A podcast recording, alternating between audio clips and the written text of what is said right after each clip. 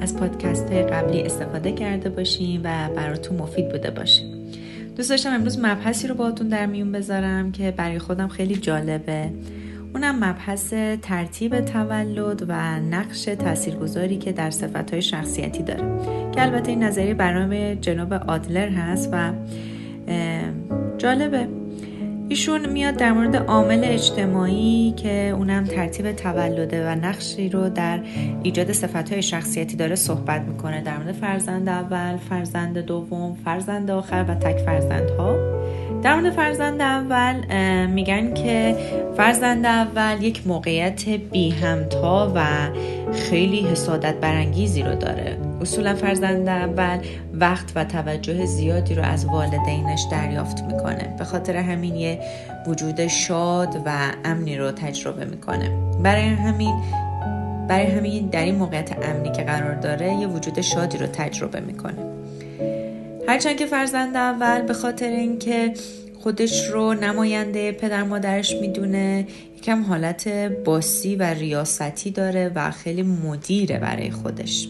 و به خاطر این موقعیت منحصر به فردی که داره و این امتیازهایی که داره نقش معلم، مربی، رهبر و نازم رو داره در قبال فرزندهای بعدی و به خاطر همین حالتهای پختگی بیشتری رو نسبت به فرزندان بعدی داره و بیشتر سعی می‌کنه از عقلش استفاده کنه. این صفت ها باعث میشه که یه صفت دیگه ای در بچه به وجود بیاد در فرزند اول به وجود بیاد به نام کمالگرایی. به خاطر اینکه خب الگوش بزرگسالانن بیشتر وقتش رو با بزرگسالان میگردونه. کمتر پیش میاد که مورد تمسخر اطرافیانش قرار بگیره. به خاطر همین هم کمالگرا میشه هم کلا فاکتورهای اعتماد به نفس تو فرزند اول خیلی زیاد دیده میشه.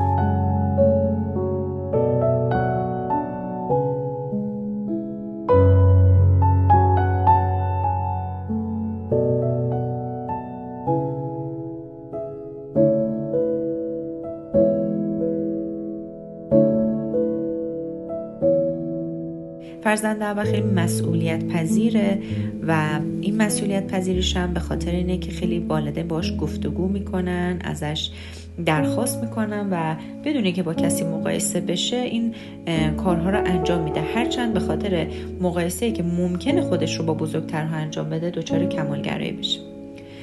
فرزند اول یه وجود شادی رو تجربه می‌کنه چون وقت والدین اصولا براش زیاده و توجهشون زیاده.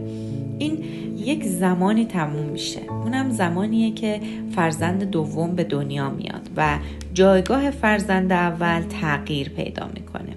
این تغییر جایگاه ناخداگاه یک حس شکستی رو به بچه میده و بچه فکر می‌کنه که بدون که دلیلی داشته باشه یک شکستی رو تجربه کرده. به دلیل همین ممکنه که در بیشتر مواقع نتونه اشتباهات خودش رو قبول کنه و کمکی در رفتارش سختگیر و محافظه کار میشه. هرچند در ابتدای حضور فرزند دومم. ممکنه رفتارهای مثل سرکشی، بدرفتاری و ویرانگری رو از خودش نشون بده که کما اینکه رفتارهای پرخاشگرانه ما می‌تونیم در فرزندان اول بیشتر ببینیم. که البته این نظریه جناب آدلر بابتش صد درصدی وجود نداره قطعیتی وجود نداره. اما شاید در اطرافیانتون نگاه کنید کم بیرا هم نگفته. تا اونجایی که ممکنه که اگر والدین بابت این رفتارها تنبیهی رو برای فرزند اول در نظر بگیرن فرزند اول نسبت به فرزند دوم احساس کنه که لطمه خورده و شروع کنه ازش متنفر شدن. بنابراین یک ویژگی های دیگه در فرزند اول به وجود میاد اینکه حسرت گذشته رو می‌خوره نگاه رو به گذشته ای رو داره و نسبت به آینده کمکی بدبینه.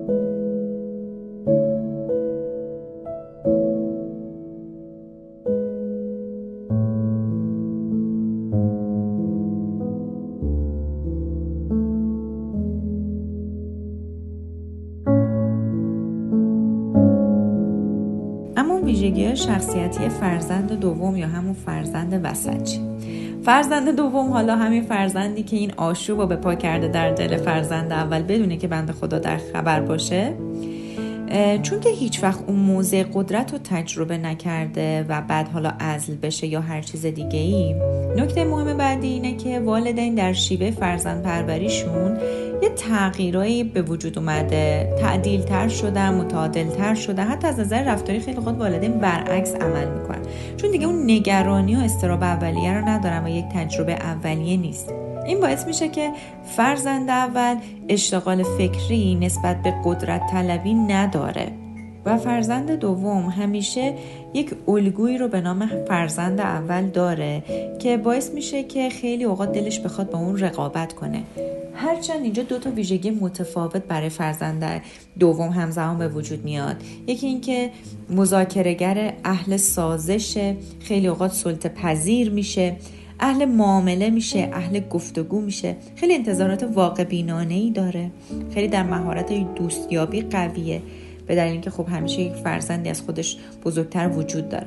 اما در این حال چون که الگوش فرزند بزرگتر که خب قطعا توامندی های بیشتری رو نسبت به ایشون داره باعث میشه که زودتر راه بیفته در یک سری از مهارت ها مثل در گفت مثل اینکه در گفتگو ممکنه زودتر رشد کنه در رفتارهای ممکنه زودتر رشد کنه. اما رقابت جو میشه جاه طلب میشه. اگر که به فرزند اول برسه خب رقابت و جاه طلبی رو حفظ می‌کنه. اما اگر فرزند اول خیلی باش تفاوت داشته باشه حالا از نظر توانمندی یا از نظر سنی که اصولا این سنه که متفاوت می‌کنه سطح توانمندی ها رو فرزند دوم ممکنه که تنبل بشه و یا رها کننده بشه یا انگیزش رو برای رقابت از دست بده. اما به طور کلی افرادی هن که یک استقلال طلبی خاصی رو دارن و انتظارات واقع بینانه تری دارن و استاد این هستن که از فضای ناامیدی بیرون میان.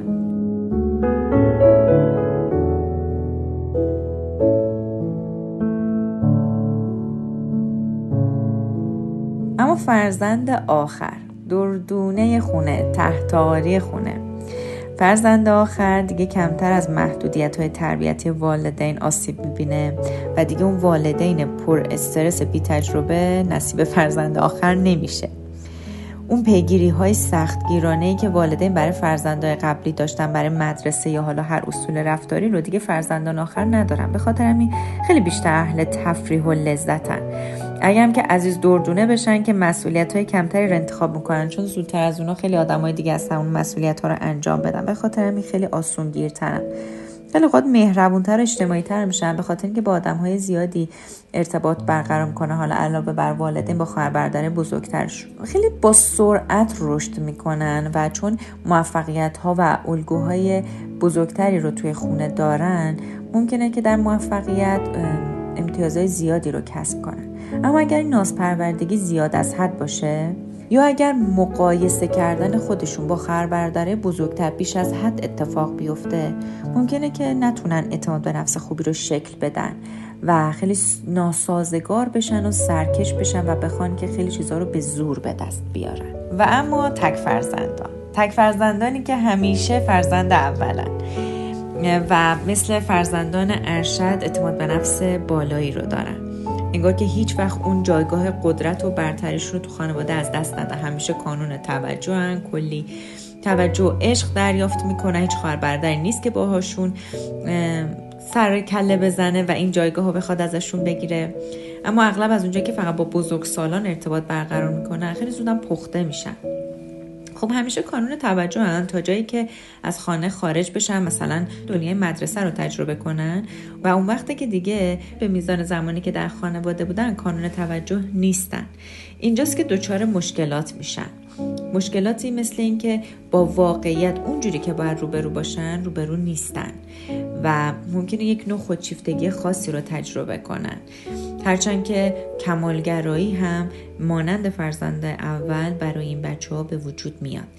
و اگر اون نگاهی که به دنیا دارن که شاید یه نگاه فانتزی باشه اجابت نشه برای این بچه این بچه خیلی زود دچار ناامیدی میشن. اما در این حال هم یک ویژگی جالبی که تک فرزندان دارن در سرگرم کردن خودشون و در ساختن سبک زندگی خودشون بسیار بچه های خلاقی خب چون همیشه مجبورن که خودشون جنبه مختلف زندگی خودشون رو برای خودشون ایجاد کنن.